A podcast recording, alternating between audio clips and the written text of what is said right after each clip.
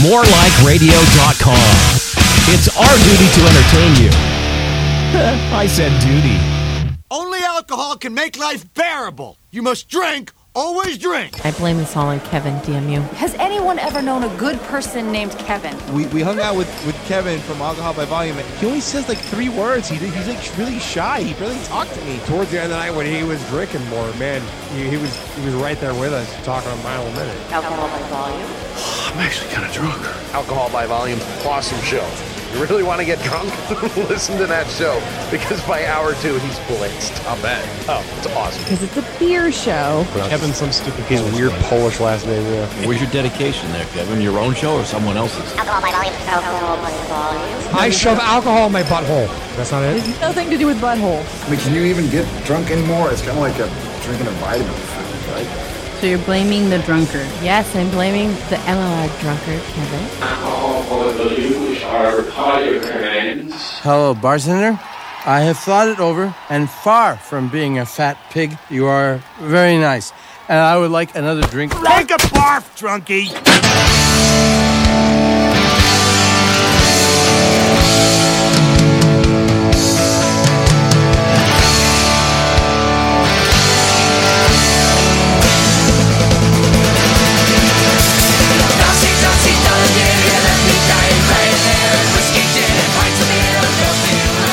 Good evening, everybody. Happy Tuesday. Welcome to Alcohol by Volume. It is Tuesday, August 12th, 2014. This is episode number 78 of Alcohol by Volume. If you want to call in, 862 345 7125, or you can Skype Alcohol by Volume. If you're listening live, join the chat at morelikeradio.com slash live. And if you're listening via podcast, you can check me out live every Tuesday night from 6 to 8 p.m. Eastern Time. Oh, and Ray Black on crack in the chat there. He said hadn't seen an Untappd check in before the show, so he was worried there may not be a show. No, I, I did. I did check in. Uh, it was uh, I don't know a few minutes ago. But I did I did do my customary Untappd check in. I was just a little late with it. Uh, let's see. Um, well, this this is basically the last uh, last week I'm promoting these. Get your alcohol by volume T-shirts. I got six days left to fulfill the order. If I can get a few more orders in, I should actually be golden. So come on, people. I know my sister was supposed to buy two. I don't know what happened to that. Um, I know uh, Punchy was saying once he got some cash, he'd be doing that. So hopefully Punchy will come through uh, in the pinch there. They're only $15 with $5 flat rate shipping. It's uh, booster.com slash alcohol by volume. So help me out with that. Buy a shirt. Like I said, six days left. Uh, so hopefully, hopefully we can hit that uh, hit that threshold to be able to print the shirts. I'm warning you tonight. I, I don't have I don't have shit to talk about tonight. I mean, it, it's random random crap. Um, there, I, I am not going to feel any kind of real flow to the show tonight, probably. So just be ready for me to randomly and unpreparedly kind of wing it. Uh, probably going off on completely unrelated tangents about whatever if, um, I don't know, if it comes to mind. Uh, oh, hi. Hi, D. Welcome to the chat, dear. Uh, so I, I'm looking at the chat room for inspiration tonight. I, I fucking got nothing tonight. So if I fill time with lists and Reddit threads, that's on you tonight, fuckers. With that said, um, ugh, Robin Williams, ugh.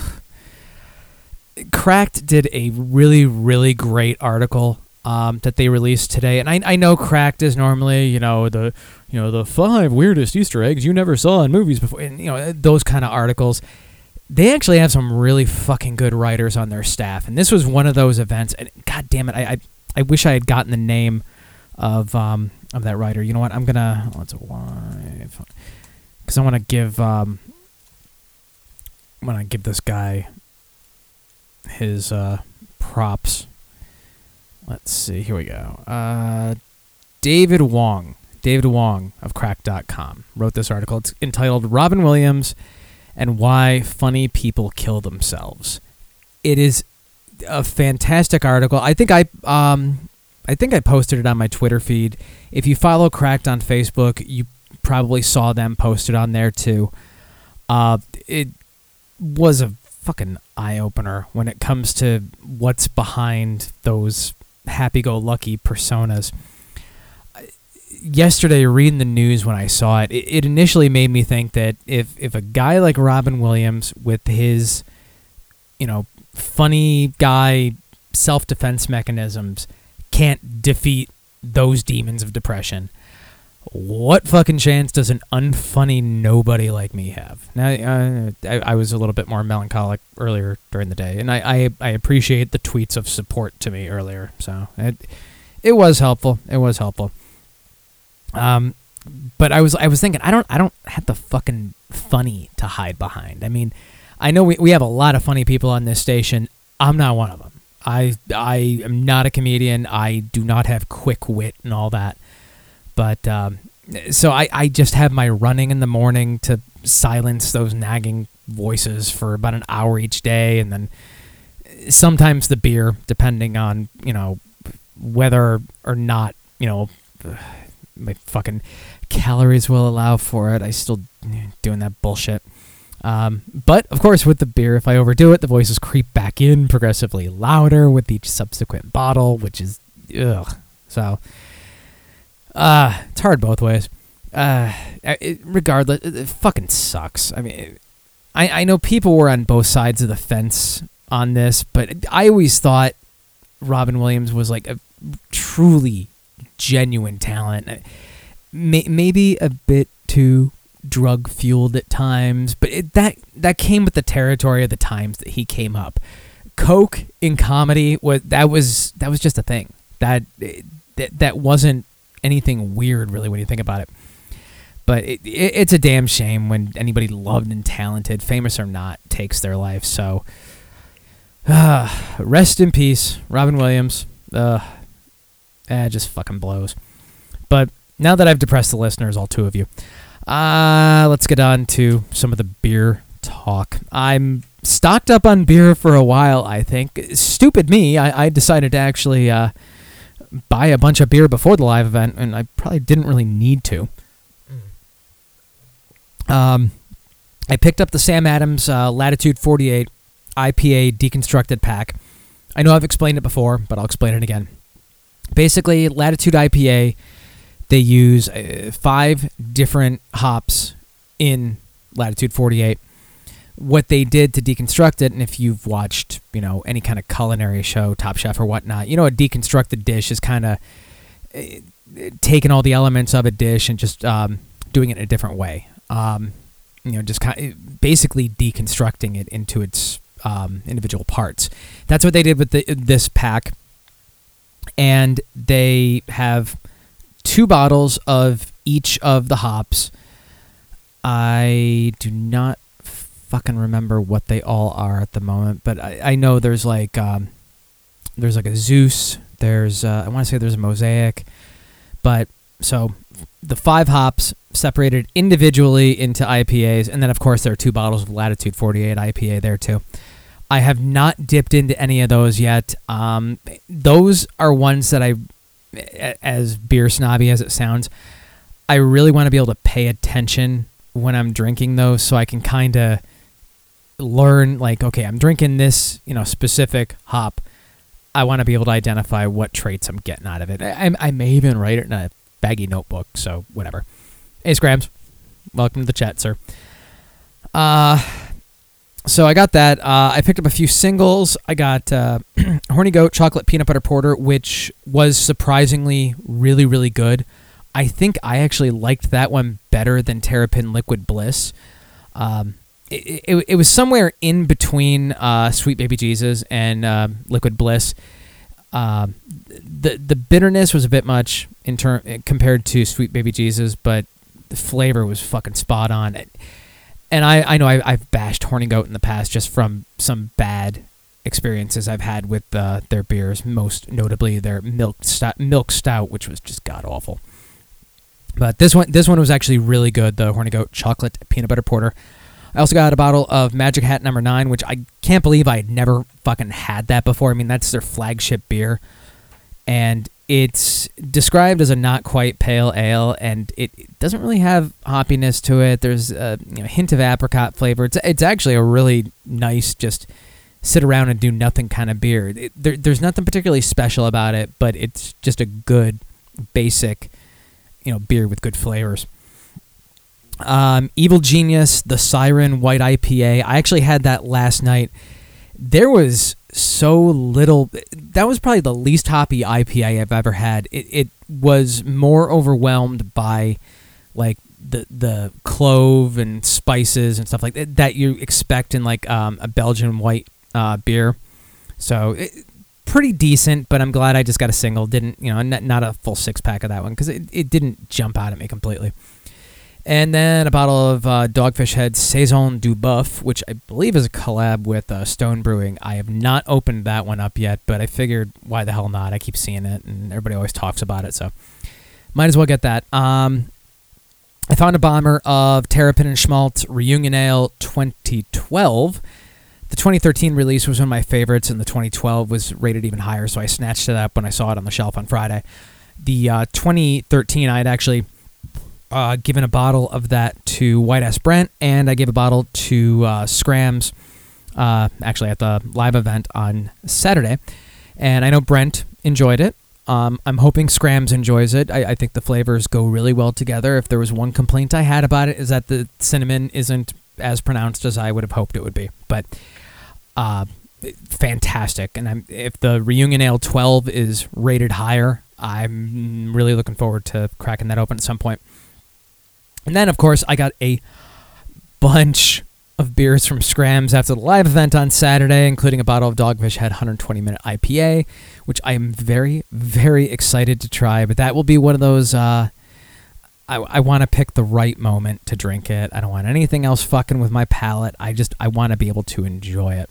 Uh, okay, Scrams is drinking an Angry Orchard tonight because he hasn't chilled anything yet. And don't feel bad, Scrams. I, I, I haven't been able to chill any of the uh, the stuff you gave me yet either because, uh, well, it's fucking. I have no room in my fridge right now with all the other shit I bought. Stupid, stupid me. Also, from Mitch and Sherry, I got a bomber of Lift Bridge Barrel Age Silhouette Russian Imperial Stout, which I think I may enjoy on my birthday this year because that's the kind of thing where you drink that bottle and you really probably don't need to drink anything else that night. So huge thanks to both Scrams, Mitch, and Sherry. I, I greatly appreciate it. Um, I, I, will I will I will drink all of those in good health, and uh, I, ho- I hope you enjoy the uh, the stuff I got for you, Scrams. I, it may be a little hit or miss, but hopefully it's more hit than miss. Uh, and I'm I'm not even really going to talk much about the live event.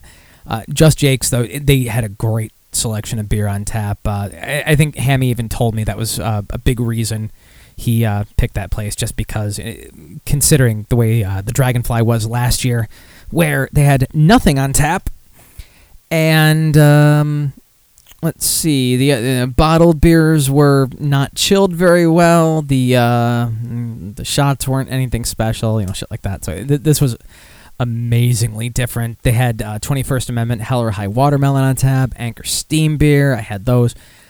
Stone IPA damn, I know I had a fourth beer and I can't remember what the fuck it was. Oh, no, wait, that was at uh, Cloverleaf afterwards. Uh, God damn it, I don't remember. Eh, whatever.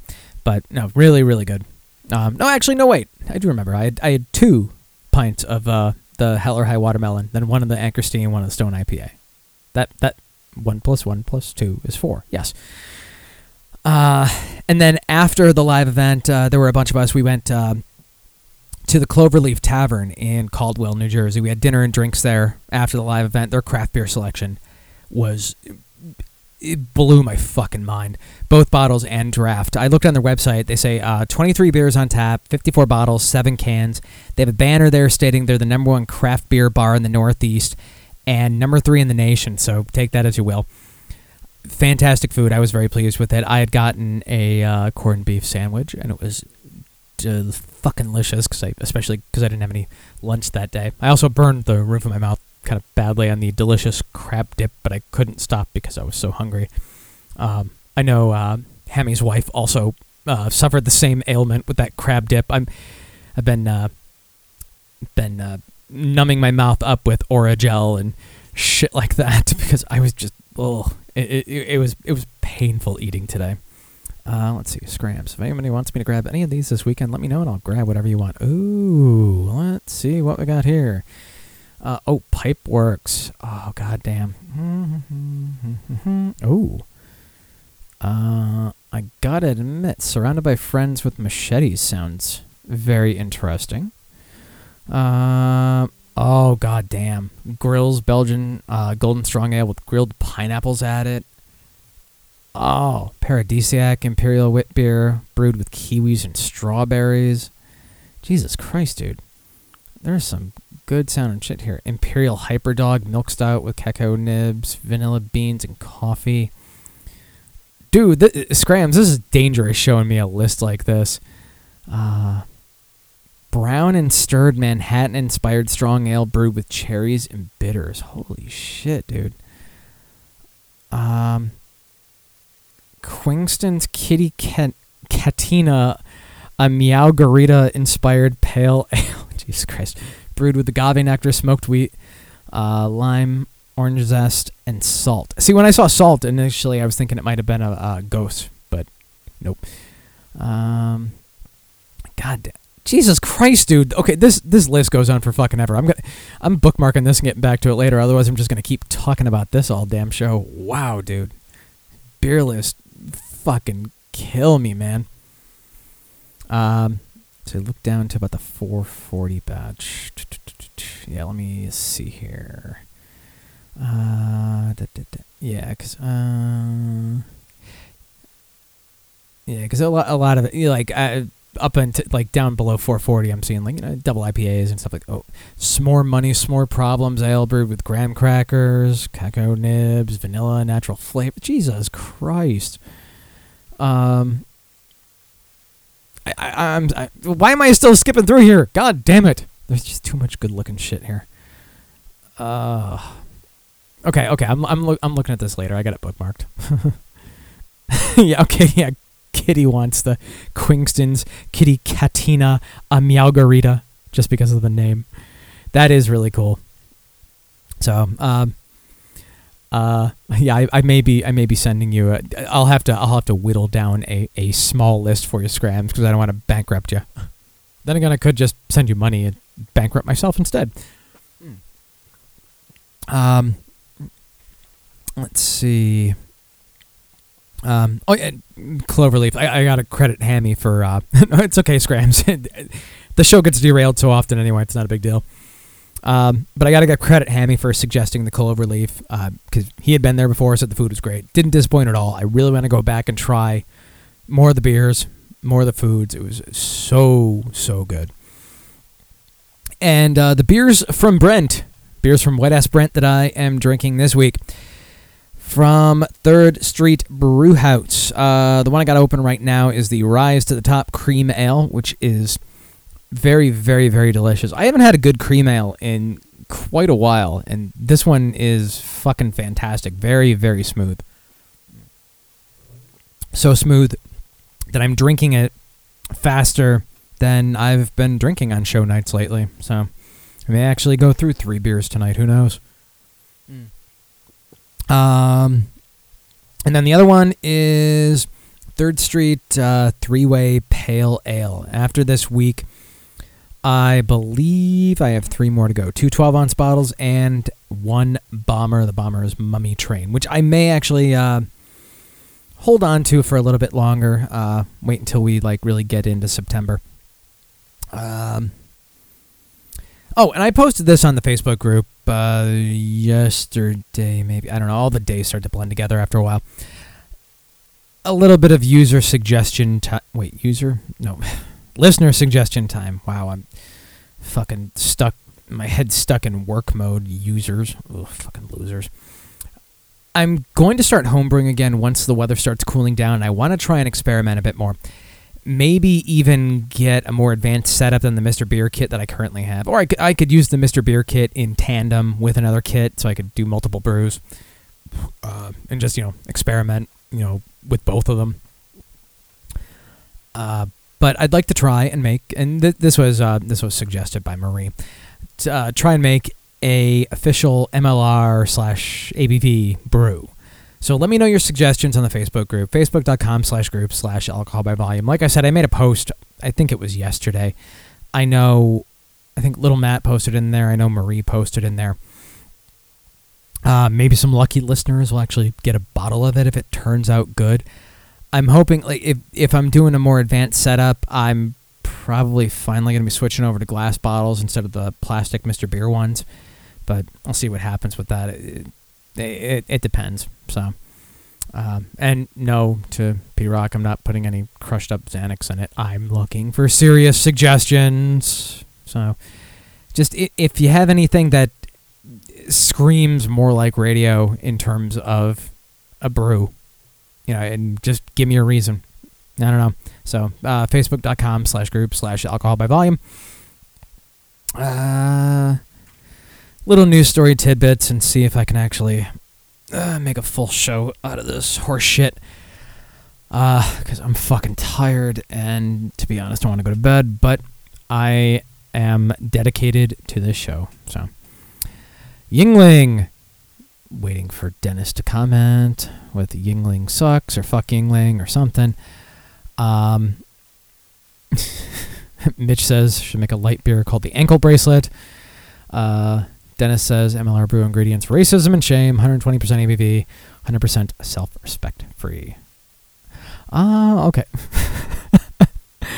uh, Mitch continues because if you drink it, you will leave your friend's house and get arrested. Ah, um, speaking of which, um, mm, mm, uh, are, are, are, we gonna possibly hear um, things uh, tonight? Because I'm not I'm not sure uh, sure what, what what's uh, what's going on with uh, with all that. Anyway, um, okay. Thank you, Dennis Yuengling. Sucks that. Uh, Yuengling beer to arrive in Connecticut September 22nd. So if you live in Connecticut, uh, this and you like Yuengling, this would be a good thing for you. Um, this is from the Courant. Uh, Yuengling beer, which went on sale in Massachusetts in March and Rhode Island in June, will finally be widely available in Connecticut in October. Uh, they had planned to roll out its brand simultaneously in Rhode Island and Connecticut in June, but ended up focusing only on Rhode Island to reach the summer vacationer market.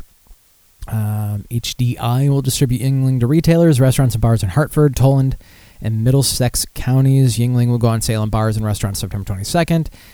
It'll be available in package stores October 6th. Um, uh, Yuengling, nation's oldest brewer, blah, blah, blah, blah, blah.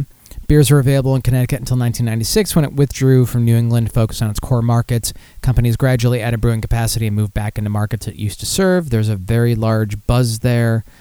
Uh, Rod Stack, Vice President of Sales at Manchester based Hartford Distributors.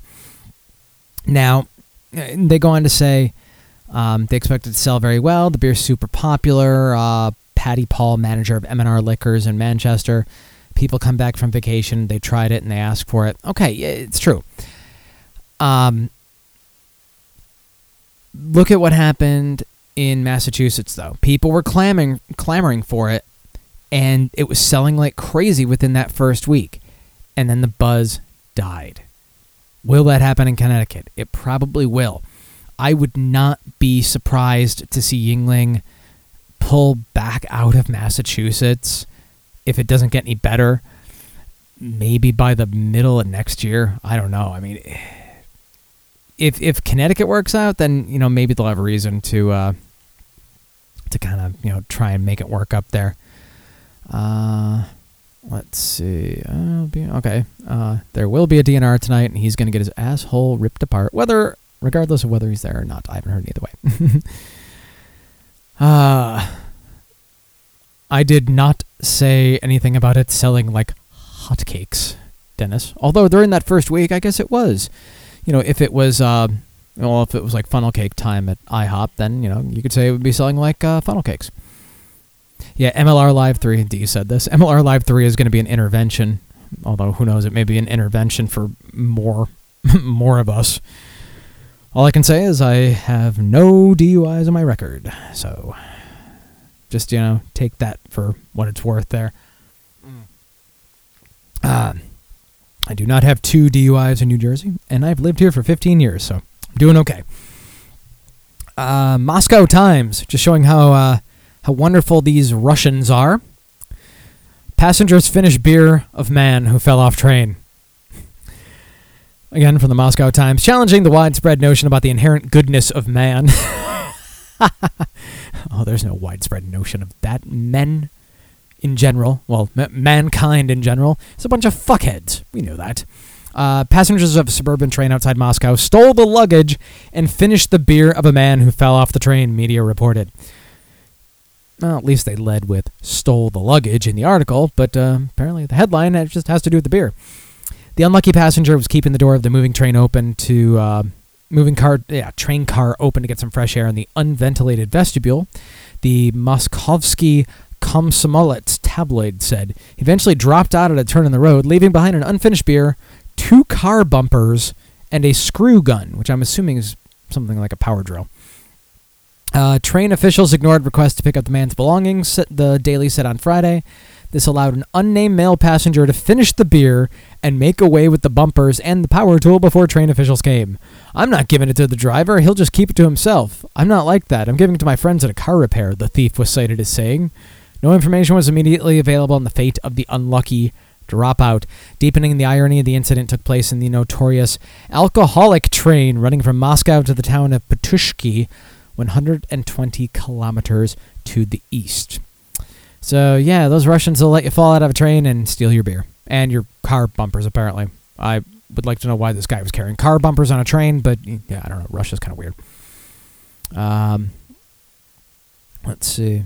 Dennis says I was pulled over once when I could barely see the road, and the cop knew I was plastered. He let me go. Here's a question. Oh, I'm I'm curious. Like, what? Well, um, were you in Jersey when this happened, Dennis? Because uh, if you were, I'm I'm just curious what town you were in. Because I don't know. Um, if uh, if our favorite guy got uh, pulled over in Caldwell, it's no surprise he got completely fucked. Oh, okay, Secaucus. Eh, I guess I could maybe see them being a little bit more easygoing in Secaucus. Why the heck do I have all these fucking spiders down here? There was a spider in my bathroom the other day that was actually no, I'm sorry. The other one was uh, on the front door that was just devouring this huge fucking ant. Oh, it was fascinating to watch because I hate those big fucking ants. They bite. Ugh. Uh, I got this from boozy.com, one of my new favorite sites here. Uh, and I do not just go to check it out for the boozy babe of the week. I actually go to check it out for the news articles. World's most expensive hot dog is soaked in cognac. Why? Why, why, why, why, why? Ah, for a hundred dollars, you can devour a dragon dog from Vancouver's Dougie Dog.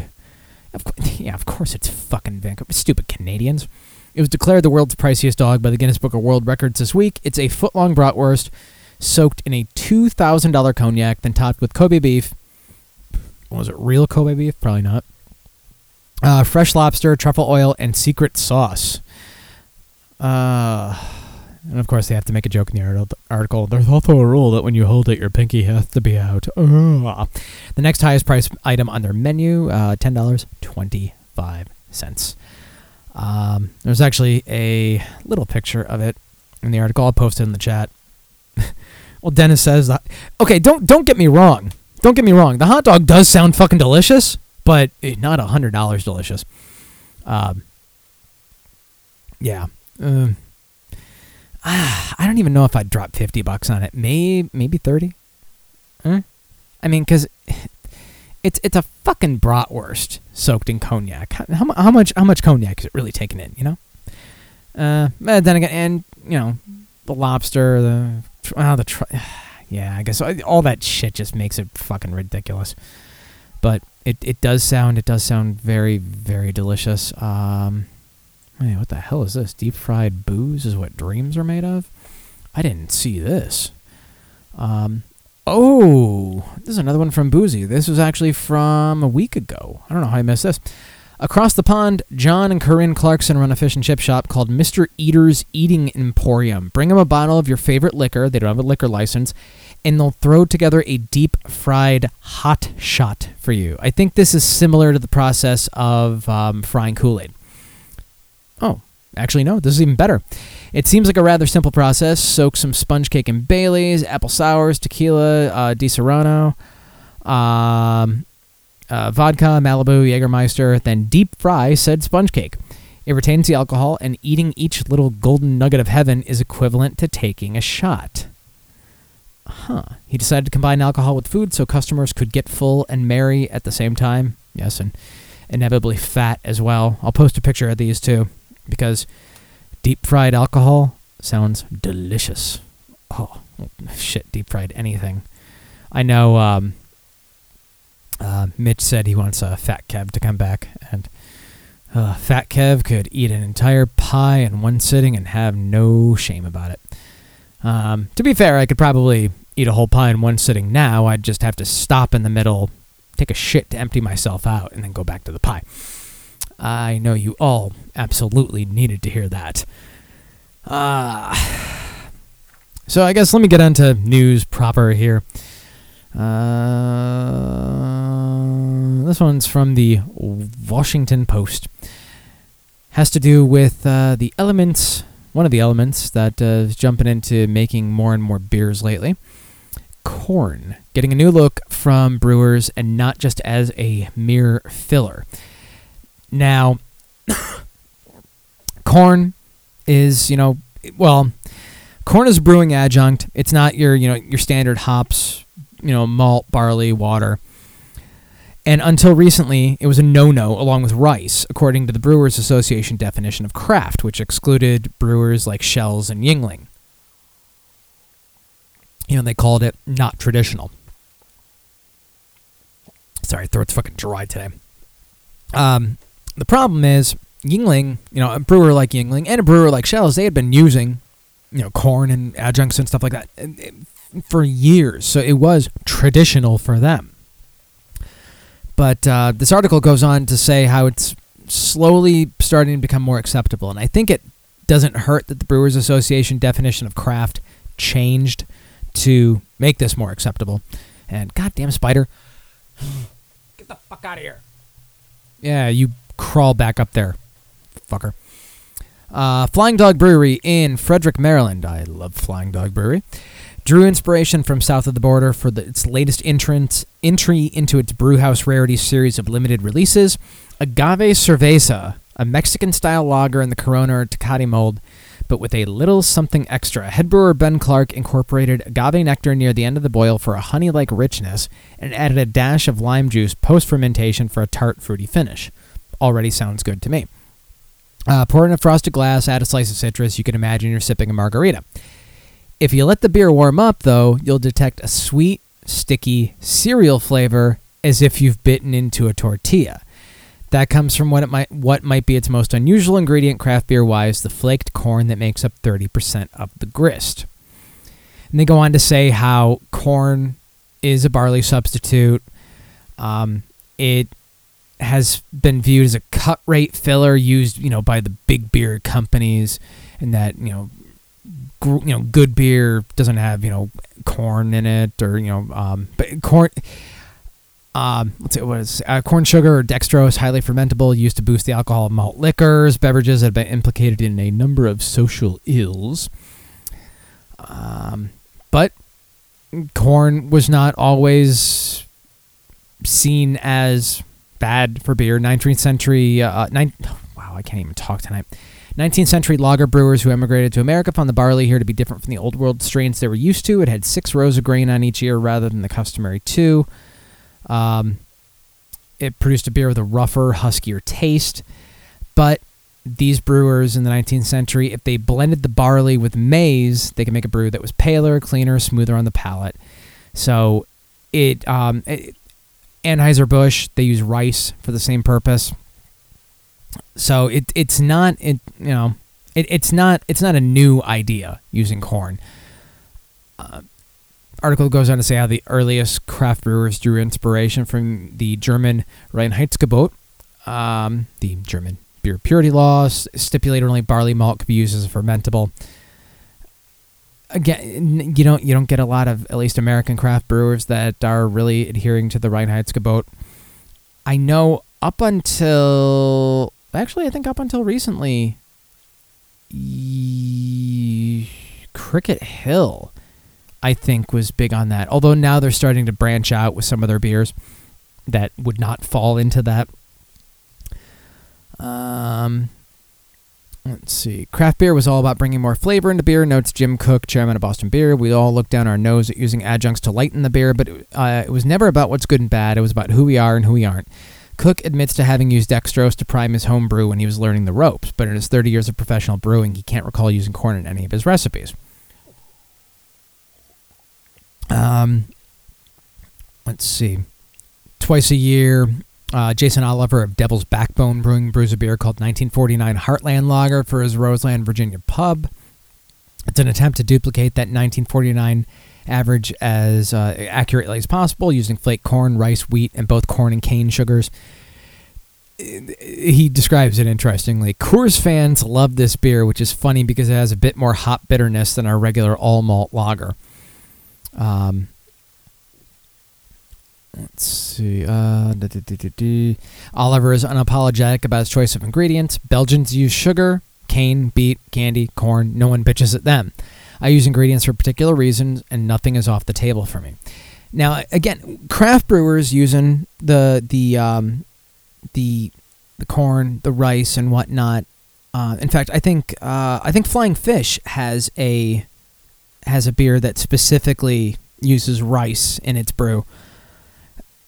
You look at the big beer though; they're using they're using the adjuncts because it's cheaper, more filling, and it's easier to get a, I suppose, a more consistent product out of it, which is what they want every Budweiser to taste the same. That's that's really what it comes down to with that. Uh, let's see. Uh, article mentions how the definition excluded uh, Schell and Yuengling. Um, no specific. Let's uh, da, da, da, the uh, the Brewers Association new definition of traditional merely requires a brewer to have quote a majority of its total beverage alcohol volume in beers whose flavor derives from traditional or innovative brewing ingredients. And you know, traditional is kind of I don't know. Traditional is kind of that's a subjective term, but no specific ingredient is verboten, although the revised definition does not consider flavored malt beverages like Four Loco to be beer, which is a smart, smart thing. Um. Oh, I did not realize. Uh, craft breweries still have to be independent and small, producing fewer than six million barrels a year. I did not know about this. Yuengling is going to vault over Boston Beer as the country's largest craft brewer the next time statistics statistics are compiled. That, that never dawned on me that Yuengling is bigger than Boston Beer, but they weren't qualified as craft before. Um, let's see. We wanted to get away from this beer is better than that beer, noting the guidelines to find craft brewer rather than craft beer. It's up to the drinker to decide what a craft beer is and what isn't. Beauty is in the eye of the beer holder. Blah, blah, blah. Yeah, I hate when people use that quote. Um, yeah, use use what you want on your beer. Now I know uh, get these people doing you know fucking whale penis or whatever for you know shock value and uh, there there's a list I came across. There was another strange alcohol list that just has some s- bizarre ingredients that I've never seen before uh, used in any kind of spirits. So always always finding new shit on those lists. Um, you know what? While I am on the Washington Post, I think I'll jump into an article that uh, Scrams sent me. Oh, now Scrams is even saying Yuengling sucks. Eh, you know, it's a beer. It's better than Budweiser. Uh, this is from the Washington Post, like I said, uh, entitled "The Best Beer in Baseball." Has to do with craft beer sales really, really, really, really picking up in uh, baseball stadiums and I I have not been to a major league yeah major league baseball game in Jesus. Okay, to give to give you an idea, the last baseball game I was at was at the old Tiger Stadium in Detroit, and I was young, so I barely even remember it.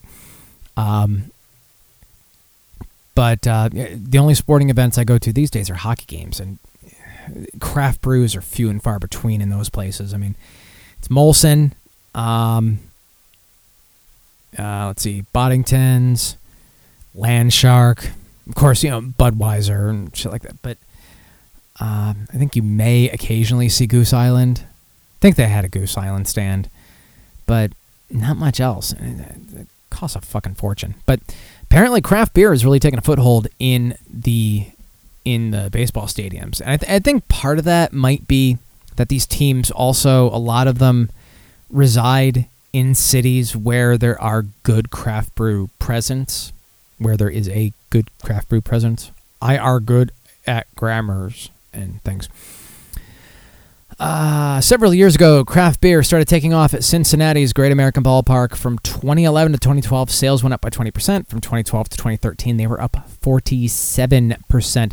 So when it came time to create a new hangout and a highly trafficked spot on the third base concourse, the ballpark went all in on craft style beers. The new Reds Brewery District, an 84 foot long bar with more than 50 taps, included more than 20 craft offerings when it opened this spring.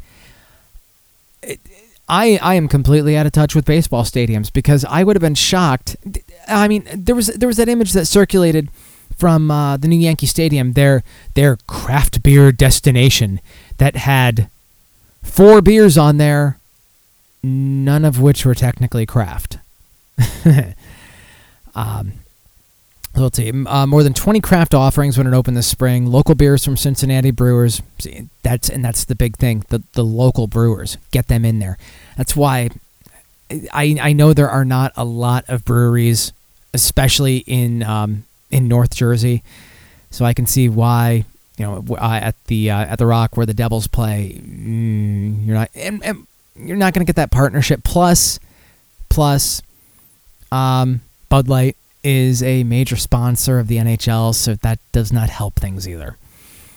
Um, let's see, uh, Christian Moerlein, Mad Tree, Blank Slate, 50 West, Rhinegeist, Mount Carmel, uh, and Rivertown. And there were national options from well regarded breweries like Founders, Bells, West 6th, and Great Lakes.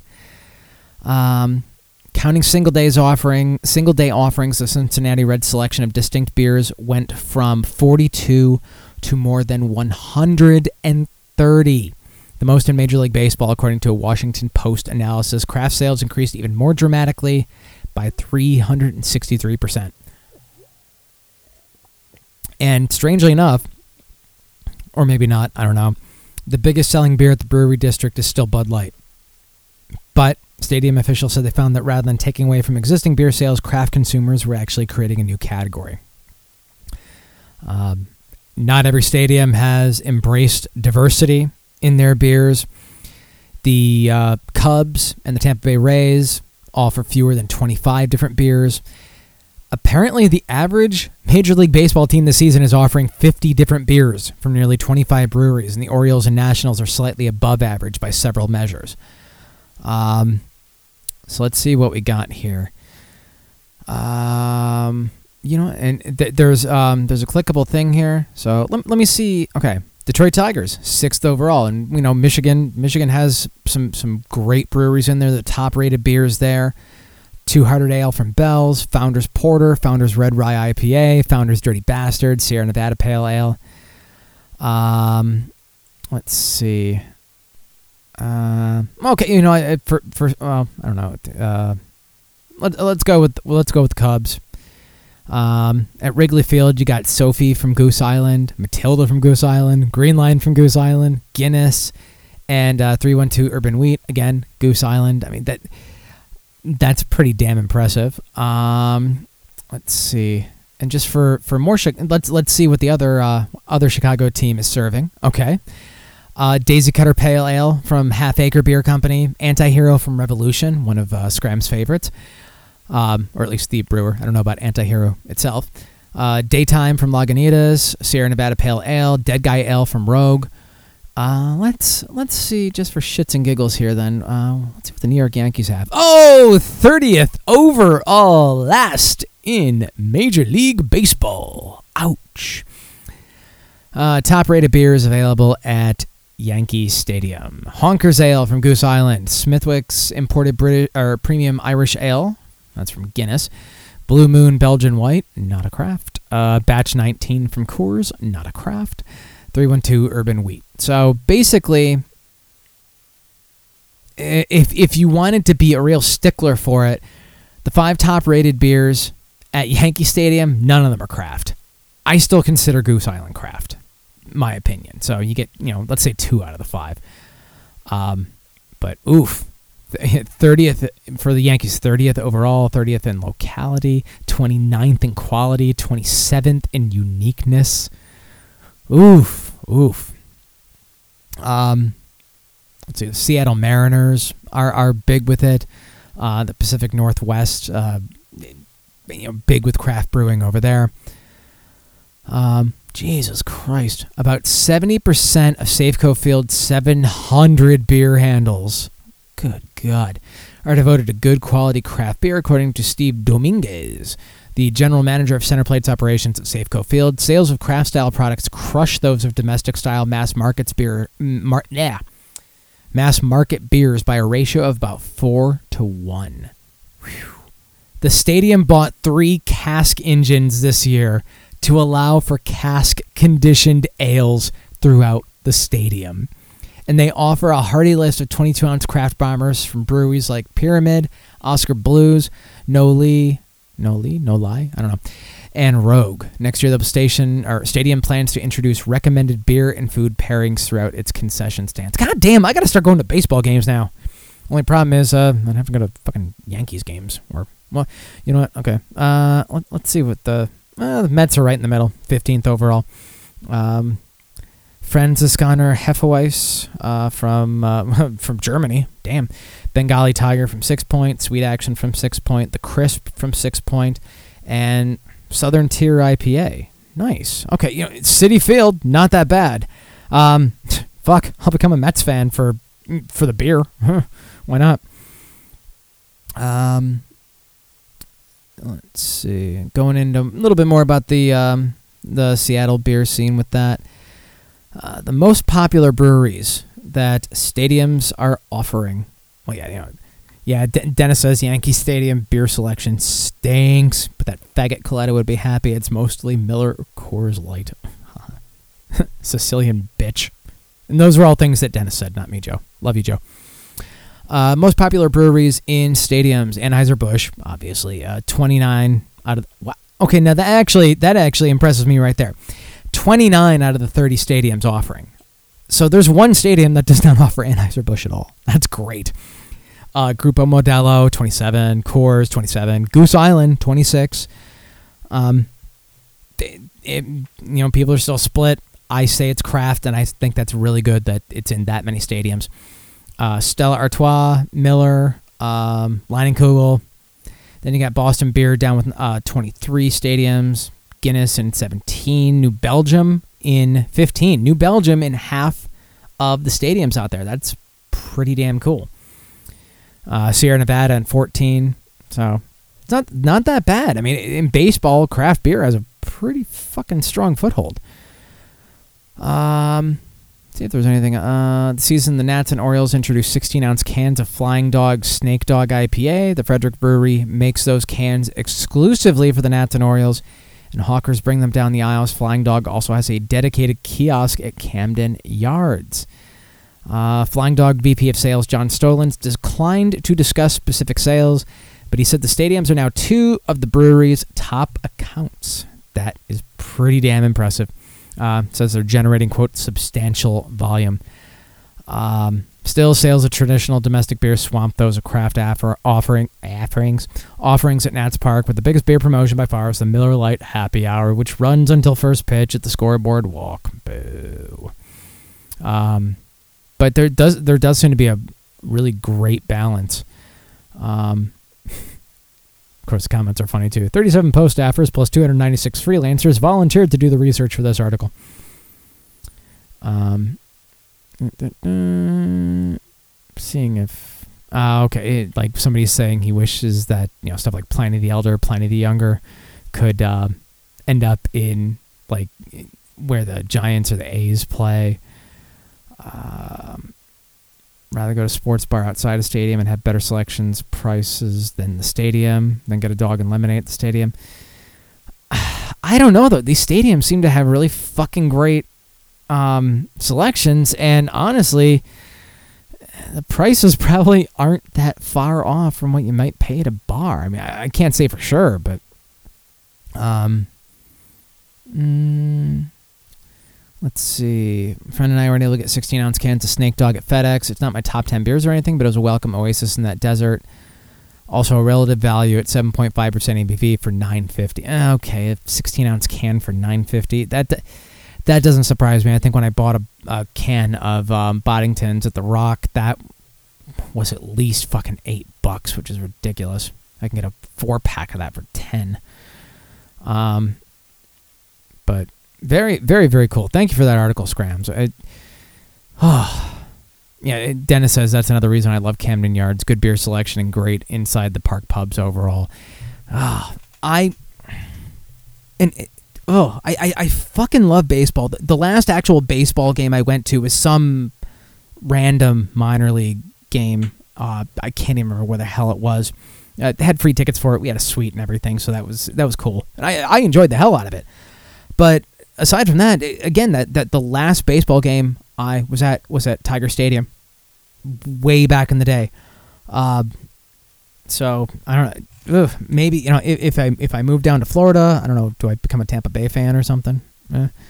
Um, I mean, I, I don't even know what baseball tickets cost these days, and I mean, I'm I'm definitely fuck you know fuck going to Yankee Stadium because a not a Yankees fan, but b beer selection is shit there. I, I'm better off going to Citi Field and watching the Mets, and you know just watching the absolute train wreck of that team.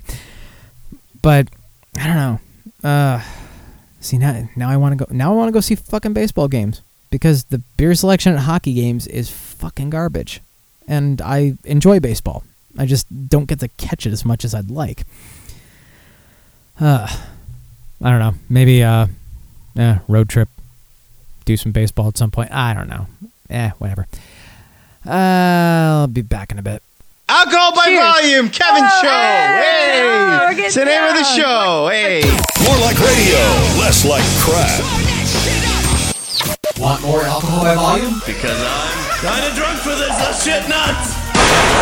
Download past episodes at morelikeradio.org. Join the Facebook group at facebook.com slash group slash alcohol by volume. Like the Facebook page, facebook.com slash MLR alcohol by volume. And follow along on Twitter at MLR underscore alcohol. I find your drunkenness very unappealing. I am drunk, or I wouldn't be talking to you.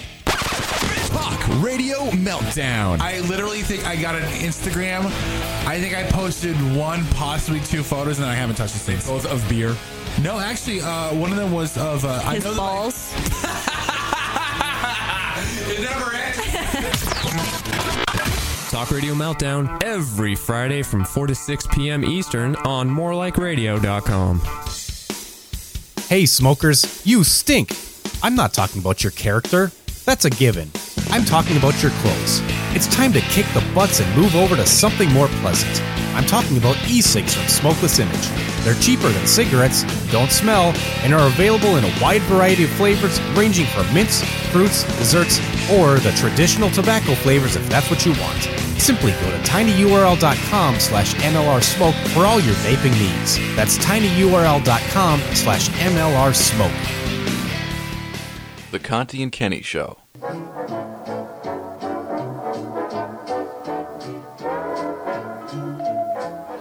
Real, real quick, Marianne in the chat room was like, "Do I know you, Mudflaps? Never thought I'd ever ask a question like that." no, that's me. She must have been standing naked over a mirror on the floor. Better sing! Better sing! Do I know you, Mudflaps? My gyno does. Open up. Here comes the here comes the uh, the, the the tongues. Here comes the old vagina salad tongues.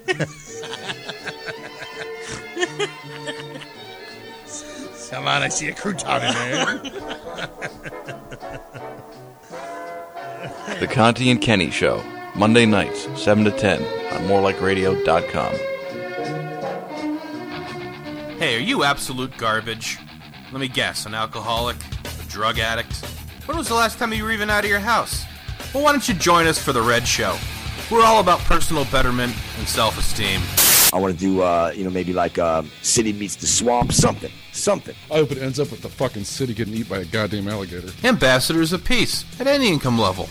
That's what we do here. We're all about olive branches. no, you're a fucking white trash asshole. You're about Olive fucking Garden, okay? One thing we don't forget is how important our fans are. Is there anything more you want to say about any of these uh, cocksuckers that are listening? No, I don't think so. Okay. And we recognize the struggles and hardships of our friends. We don't give a fuck. I hope you relapsed. Burn in hell, bull. Oh my god. What are you? I meant I love you, bro. Get better. So come join us live Wednesday nights and experience functional substance abuse on The Red Show. Only on More Like Radio. You're doing some things with Enya, correct? I, I hope you end your life. Now get, off the, now get off the microphone while I talk to my pal. Mr. Turtle, how many hosts does it take to make a podcast as good as the Shy Kids podcast?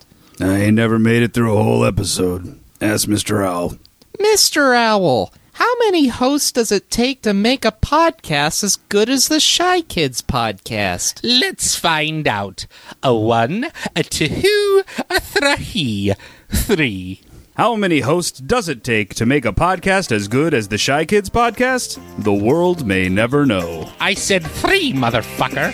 The Shy Kids Podcast. Saturdays, 2 p.m. Eastern, 11 a.m. Pacific at morelikeradio.com. We are the Shy Kids.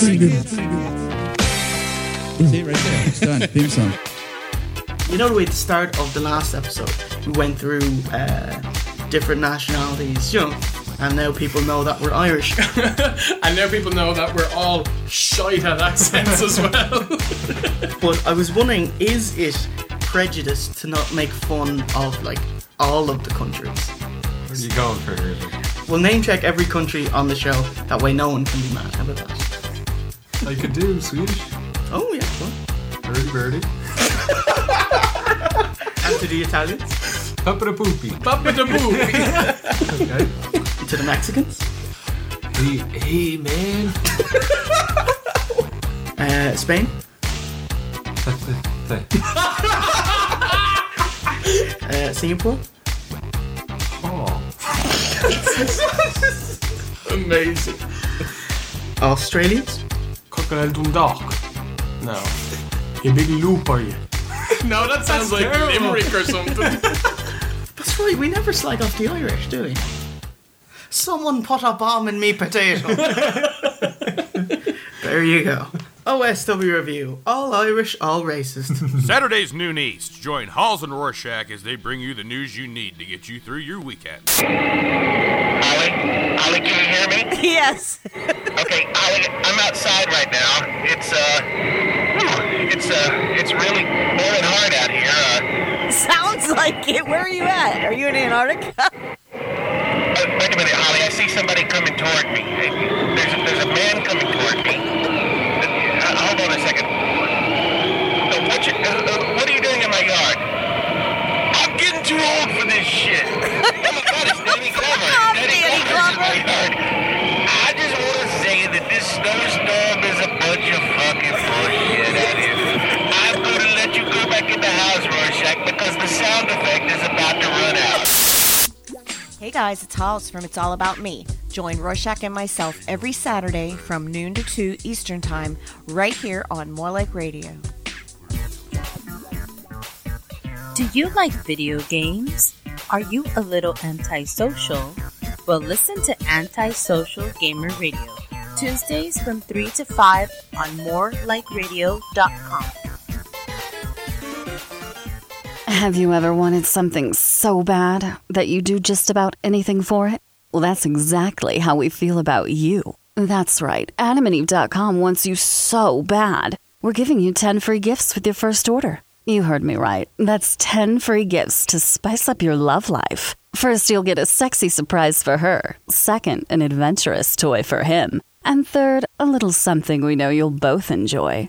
Plus, you'll get six full length adult movies on DVD. And number 10, free shipping on your entire order. That's 10 free gifts for you shy types who've never tried Adam and Eve before. Just go to adamandeve.com and select any one item. It could be an adventurous new toy, a sexy piece of lingerie, or anything you desire. Just enter offer code DEAL48 at checkout and you'll get all 10 free gifts, including free shipping. That's offer code DEAL48. That's D E A L 48 at adamandeve.com. Talk Radio Meltdown presents Chatty Wampus, a side project of Talk Radio Meltdown, featuring me, Jack Gill, and Nicole Mossy.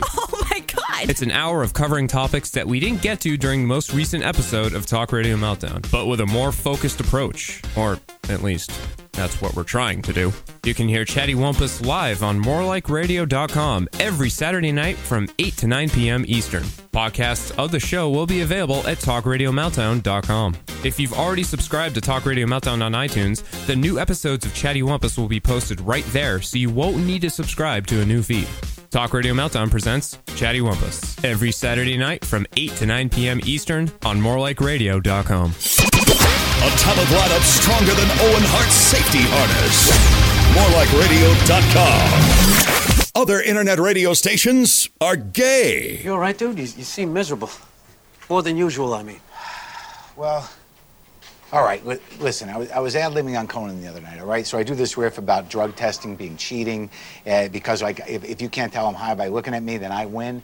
And I just have this Nagging feeling of guilt that that might be somebody else's joke, right? Yeah, man. I'm being paranoid, right? No, you're being a piece of shit. That's a Bobby Mendez bit. God damn it! Yeah. Oh man, I knew it felt weird. You know, I, I haven't seen that guy in years, but like I don't know what to do about it now.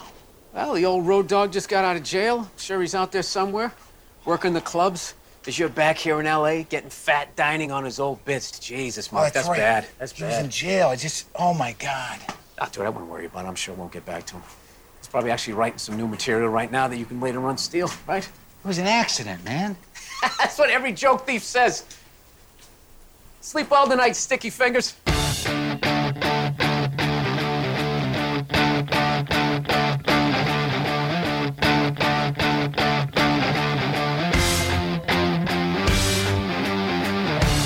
Hour number two of Alcohol by Volume here. Hello. Hello. Yeah, my mic's on. I know what I'm doing. Ah. number to call 862-345-7125 or you can Skype Alcohol by Volume. If you are listening live and you're not in the chat, morelikeradio.com slash live. And if you're not listening live, you're listening via podcast, you can listen live every Tuesday night, or at least most Tuesday nights. I very rarely take them off. Uh, 6 to 8 p.m. Eastern Time, the only time zone that really, really matters. so, let's see, what story did I get here? This is from the dailybeast.com. And it had an interesting, uh, interesting title to it Meet the Beer Bottle Dictator. Apparently, there is one man responsible for approving beer labels for the Tax and Trade Bureau Kent Battle Martin. And this guy is apparently so douchey. He insists that people actually call him Battle and not Mr. Martin. Ugh. Yeah. So let's see here if I can find my mouse on the screen. Widely accent- uh, regarded as an eccentric bureaucrat, Kent Battle Martin approves essentially every beer label in the U.S., giving him awesome power over a huge industry. For years, one man has approved virtually every beer label design in the United States. Among brewers, he's a tyrant, a legend, a pedantic pain in the ass. Brewers and legal experts speak of him in hushed tones with equal parts irritation and reverence. He's the king of beer. His will is law, said one lawyer who works with him regularly. The lawyer asked to remain anonymous for fear of crossing the beer specialist. There's one dude in the government who gets to control a multi billion dollar industry with almost no supervision, and he goes by the name Battle. Apparently, this year he's uh, single handedly approved over 29,500 beer labels, the only fact his press handler would provide. Uh, those who have interacted interacted with him describe him as brusque, eccentric, clenched. He is tensely and formally dressed on all occasions with an encyclopedic memory of beer labels. He is bespeckled and somewhat awkward. Um, the awkwardness, I can understand that because uh, this guy apparently likes to reject labels. Um, let's see. Uh, the system. The, okay. Uh, this is the. Every- Almost every brewery of a certain size has a story about Battle Martin's unforgiving penchant for denying beer labels, even when it goes against common sense. Battle Martin is really on it and very, very thorough, said Dan Shelton, who runs a beer importing business called Shelton Brothers, stressing that he liked Battle personally, but the system that Battle represents is a constant thorn in their side. It gets a little perverted sometimes in that it goes too far when he's looking to see if there's any possible way for the label to mislead. It's resulting in some perfectly good labels being rejected. Now, there are some good examples here, uh, several good examples here. Uh, he's rejected a beer label for the King of Hearts, which had a playing card image on it, and he rejected it because the heart implied the beer would have a health benefit. Yeah. I rejected a beer label featuring a painting called The Conversion of Paula by St. Jerome because its name, St. Paula's Liquid Wisdom, contained a medical claim that the beer would grant wisdom. Are we living in the fucking 1800s again with this bullshit? He rejected a beer called Pickled Santa because Santa's eyes were, quote, too googly on the label, and labels cannot advertise the physical effects of alcohol. A less googly eyed Santa was later approved. This next one is just idiotic. He rejected a beer called Bad Elf because it featured a quote elf warning, suggesting that elves not operate toy making machinery while drinking the ale. That sounds, you know, funny for a you know a, a holiday beer, right? I mean, well, the label was not approved on the grounds that the warning was confusing to consumers. What? Uh, Do, do you think that only fucking retards are drinking this beer? Who the hell would that be confusing to? Maybe the idiots that call 911 when McDonald's fucks up their burger. Maybe that's about it. Don't fuck the system just because of a few idiots. Ah. He rejected a Danish beer label that featured a hamburger, which was turned down because the image implied there was a meat additive in the beer. Well, shit, why not reject any beer label that has a person on it? Might imply that there's human flesh in the beer. Fucking morons. He rejected a beer that was marketed as an India dark ale, a takeoff on the IPA. Why did he reject it? Because according to him, it implied the beer was made in India, even though the label had a line with the words product of Denmark. Again, any idiot is going to know an India dark ale. Oh, is that like a India pale ale except it's a dark? There you go. I wouldn't think of a single person that would think, "Oh, is that from India?" Yeah. I can count a potato. You know, basically about that speed there. Um, he rejected an Adnams Broadside beer, which touted itself as a heartwarming ale, because this supposedly involved a medical claim. God damn it. Um, oh, I'm seeing the chat here. Roy Black on Crack says the Dutch Alcohol Prevention Organization once filed a claim against a 10% ABV beer because the number was too large, and it's illegal to market your beer by its high ABV percentage. Ugh. Well, it's good to see that uh, Europe still has some stupid shit going on over there too. Well, fuck. What what was it? There there was um. Roy Black on Crack makes an excellent point. Like someone would buy a beer just because it's from India. No, that would make me not buy the beer. You're like, oh yes, we brewed it in the water of the Ganges, so you can really taste the dead bodies and the feces. It adds chunks. That one was for you, Dennis. Um, but it, I, I saw another article on Reddit. Um, fuck, earlier today. It was, you know, maybe it's still top. It was, it was one of the top. Uh, might have gotten bumped down.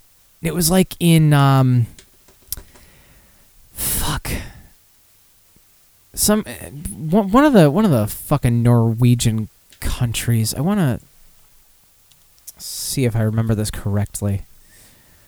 Um, eh, maybe not. Um, I, I, if I remember correctly, it was something like they rejected the name of someone's daughter because it wasn't on the approved list of like 3,500 names in the country. And it wasn't like it was some weird name like, you know, Deshonda or, you know, uh, uh, you know, LeBrian Michael or something like that. No, no, no, you know, nothing with nothing with an apostrophe in it. I think it was something mundane like Maureen. Very odd. I don't know. So, I guess Europeans can be well. Uh, wait. Uh, yeah. Sorry. There's one Norwegian country. I'm a fucking idiot. Uh, I meant Scandinavian, not or Norwegian. Roy Black on Crack catches me again. Uh, hello, Marianne. She just got back from the water park. And Roy Black on Crack says, You went to the Budweiser Brewery? Ooh. Very nice. Mm. See, I, I, I suck when it comes to Europe. I meant Scandinavian, I think. Because I know Norwegian means Norway. and Scandinavian is like, was it, it's Sweden, Finland. I think Norway fits into that, doesn't it? I don't know. Not European. I'm a stupid American, so what can I tell you? Um, let's see. Uh, brewer Vaughn Dillman, who lives in Weed, California, and served as a cop for eight years, says he bumped up against Battle for trying to market a beer after his hometown name. Try legal weed, the cap of the beer bottle reads. A friend in weed is a friend indeed. Uh, okay, I can kind of understand, you know, why that may have been rejected. But um, reaching the federal official by phone, Dillman called him Mr. Martin. A big mistake. Battle's predilection for being particular apparently extended from beer applications to his name. You want to be addressed as Battle? A confused Dillman replied, recounting the story. Can you imagine addressing a senior inspector from the Department of Treasury and you have to call him Battle? Their tussle over the bottle cap's approval eventually sucked in California senators, a congressman. Jesus Christ. Yeah, it, involving senators and congressmen over something like this. Nice waste of resources, assholes. Uh, and the ACLU before it was eventually resolved. The cap stayed only because it referenced Civil War era state lawmaker, California state lawmaker Abner Weed, the namesake of the town. Uh, yeah, so there there is there is one guy that is responsible for and, and, and it is a dictatorship when it comes to it. There's one guy that's responsible for the beer labels being approved. Um, let's see. Uh, I'm looking through the comments here. Um, oh Jesus Christ! People trying to say the Daily Beast is a left-wing extremist website. Um, left-wing extremists not likely. Go to visit Daily Kos or Talking Points memos for uh, far left websites. You're obviously so far right you can't see what the middle looks like. Um. mm, yeah, for something inherently subjective, it makes sense, if possible, to have the same person making all the judgments more consistent that way. Consistently bullshit, but at least consistent. Um, mm, okay, let's see. Okay, this guy says he's been submitting labels to Battle for more than 20 years now, and not only does he provide a valuable and essential service to both the public and the brewing industry, he does so with considerable grace and good humor. Implementing regulations is an inexact science, almost certain to displease everyone involved at one point or another. Most often, Battle is acted to help us expedite the process rather than slow it down. I've never yet had the pleasure of meeting him in person, but I've owed him a beer for some years now and look forward to paying it off someday. So, eh, I guess some of them, some of them don't mind him. Um, somebody else is saying he's just following the rules. Certain images, words, etc., have meaning on labels, and he doesn't have the luxury of overlooking a rule because people are stupid and get confused easily. That is true. Maybe I'm just really underestimating the stupidity of the average American. Um, And this is another guy that he's saying that Battle has been easy to work with and clear about what needs to be done. So I don't know. Maybe maybe maybe I had the wrong uh, wrong idea of this guy. Although he's still a douche if he's being called Battle. Come on, call yourself Kent. You know, Kent's a fine name. What the fuck? Um. Right now, I am. Uh, I opened up the uh, three-way pale ale from Bent, and it is delicious. Yeah, Third Street Brewhouse uh, apparently does some damn good stuff. Mm.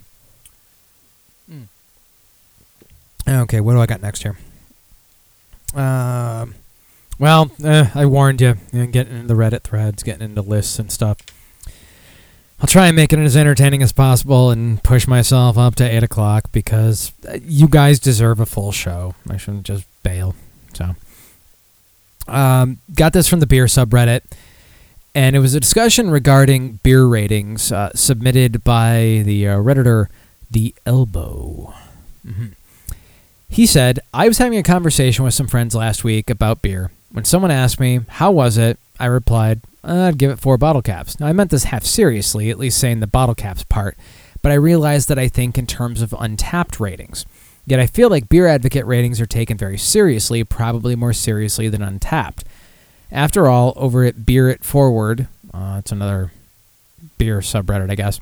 Uh, often requirements are placed on beers like must be. Oh, okay. It must be uh, 85 plus on Beer Advocate. So clearly, the gold standard for beer ratings is Beer Advocate. But should it be? I know, for example, that I'd much rather use Untappd to rate beers. I find it very convenient, especially since I've been using the app since before Beer Advocate came out with their app. Now, I bet it's the same amount of effort either way. What do you all think? What's a better source of an average rank for a beer? Beer Advocate or Untappd or Rate Beer? Wish I had data on active user bases for all three services and how many users rate beer at least, say, once per week. Now, I do not necessarily rely on Untappd for their the beer rating. Um, I will rate my beers, but usually I I don't pay that much mind to the overall rating of a beer on there. Um, first of all, you know it it I, I five's not a bad number. I mean, on the the um the ABV beer uh beer list that I got tinyurl.com slash ABV beer tasting list is it? I know I got it written down here somewhere. God damn it. Uh, yeah, AB, uh, tinyurl.com slash ABV beer tasting. I actually did add a bunch of shit on there. Um, but um, you know, and there it's a scale of one to five. Um, at least the difference with that one is you could do you know two point two, you know three point seven on Untappd. It's all you know singles or halves. Whereas you look at Rate Beer and you look at Beer Advocate, and you're you're looking on a scale of hundred. Now, of course, you're gonna end up with you know the the big old white whales and stuff on Beer Advocate are always going to be the highest rated ones, Pliny the Elder and stuff like that. So that that becomes a little bit tough there. Um, the um, the top comment on here right now from redditor takes John to know one. Okay. Why not take an average of all three sites? That's what I do. Beer review sites have limited use, but they're pretty good at giving a general consensus on whether, whether or not a beer is good. The top lists are also useful, but at this point in time, there should really be more filters to break down beers by region. Yes, yes, yes.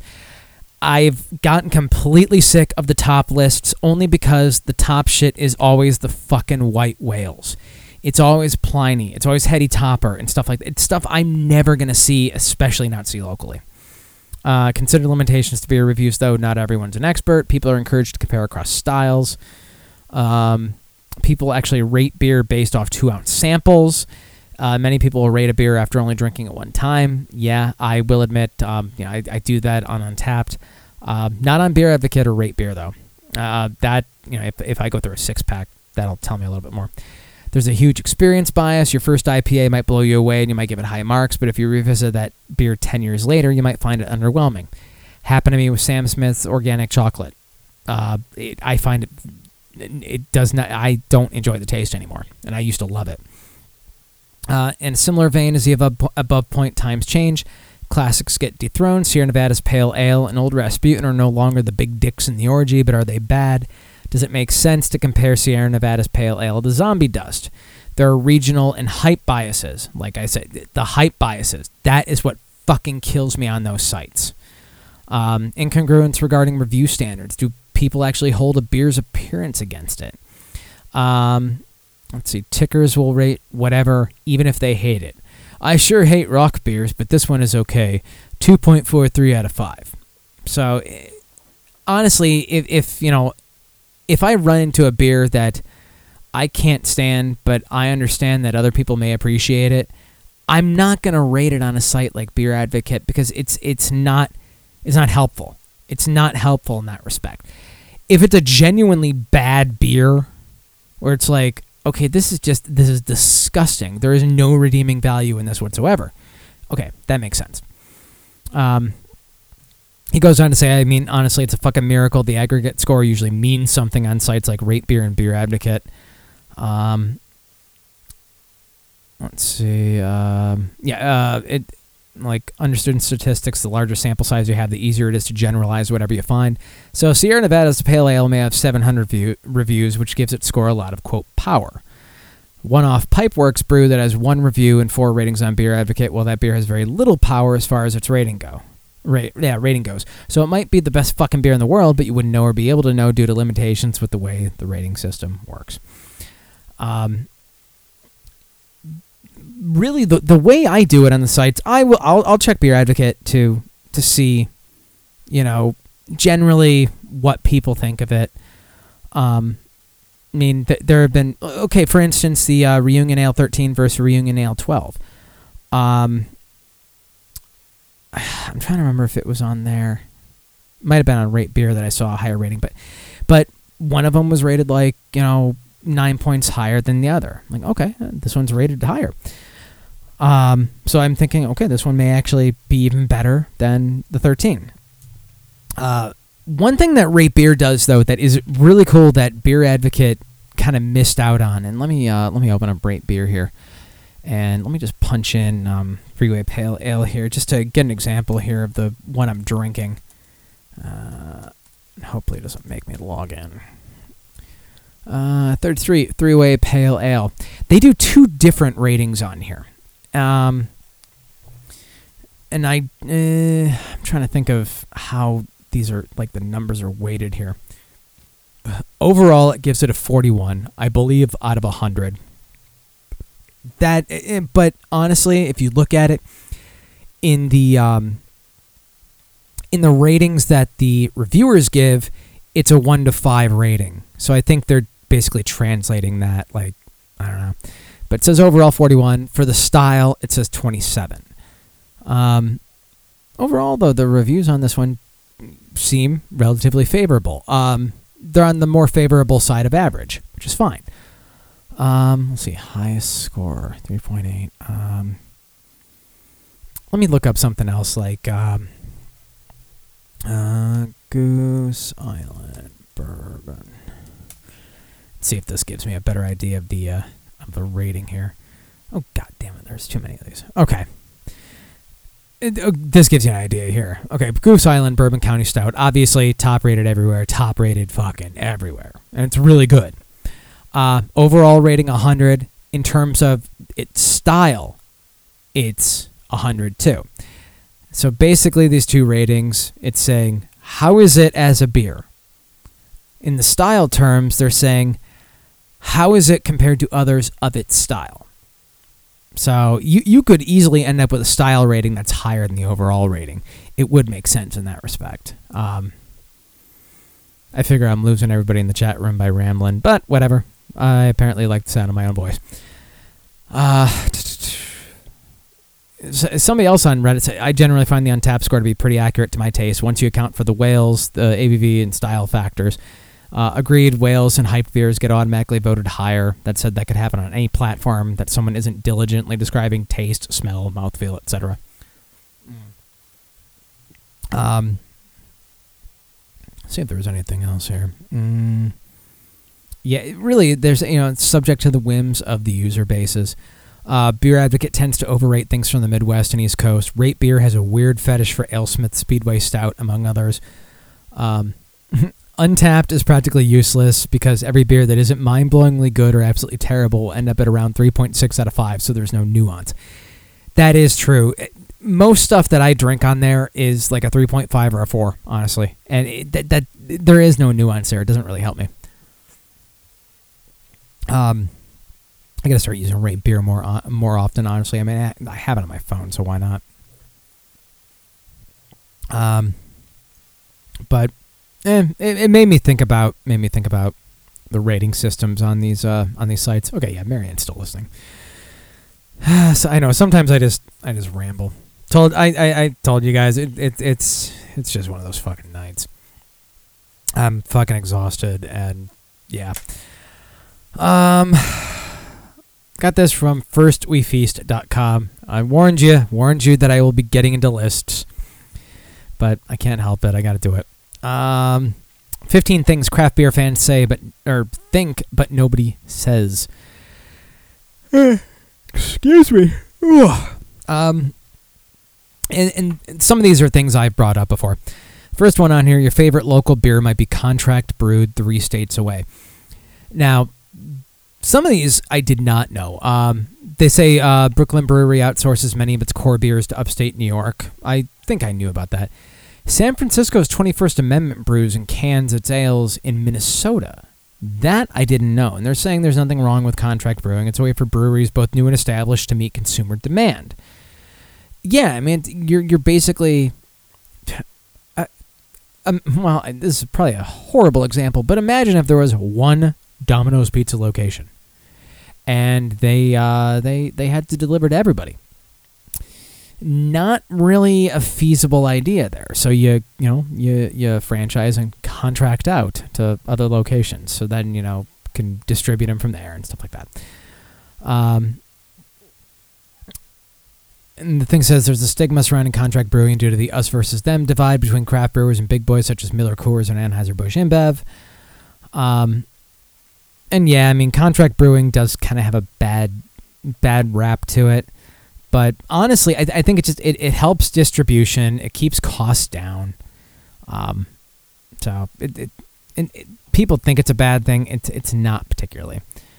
Um, beer geeks spend all their time hunting white whales instead of drinking beer in their backyards. I think I wrote raised this point last week about not having no desire to stand in line waiting for hours for a beer that I may not even get. Um, let's see here. Uh, da, da, da. Disproportionately, the breathless coverage centers on white whales, the rare brews that crown rating websites such as Beer Advocate and Rate Beer. Um, and they're saying i- it's pretty much the same point I mentioned last week. I can't get Heady Topper, and I realize that, but I can easily get Ballast Point Sculpin, and that will be just fine for me. There are so many other great beers out there, either nationally distributed or locally brewed for you guys, you know, right in your backyard, that why worry about the white whales most of the time? If you can happen upon them, well, good for you, that's cool. But there's so much out there that why why concentrate solely on the white whales? And there are some people that do that. They that for some reason it's practically all they want to drink. Um, let's see, craft brewers starting to use competitive big beer tactics.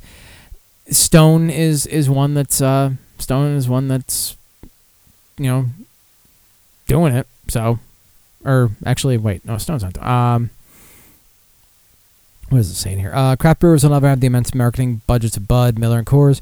It's clear some of the larger ones have started to take pages from their playbook. Accusations of pay for play, essentially a payout in cash or trade for a brewery to get their beer on t- is on tap at a bar or placed prominently in a package store, have surfaced in the craft beer industry. Uh, okay, Stone's Greg Koch called out fellow brewers earlier this month.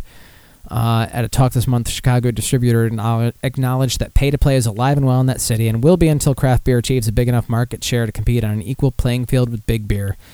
So that is kind of interesting. I, I didn't realize that that uh, craft brewers were were uh, kind of sinking to that level. I, I don't I don't particularly like that. And honestly, I thought those kind of shenanigans were illegal, but eh, whatever. Um, I've, I've gone over this. The Brewers Association definition of craft beer is arbitrary and inaccurate. I, inaccurate. I've, I've gone through that before. This I kind of disagree with a bit. Um, most beer festivals are merely an excuse to get drunk.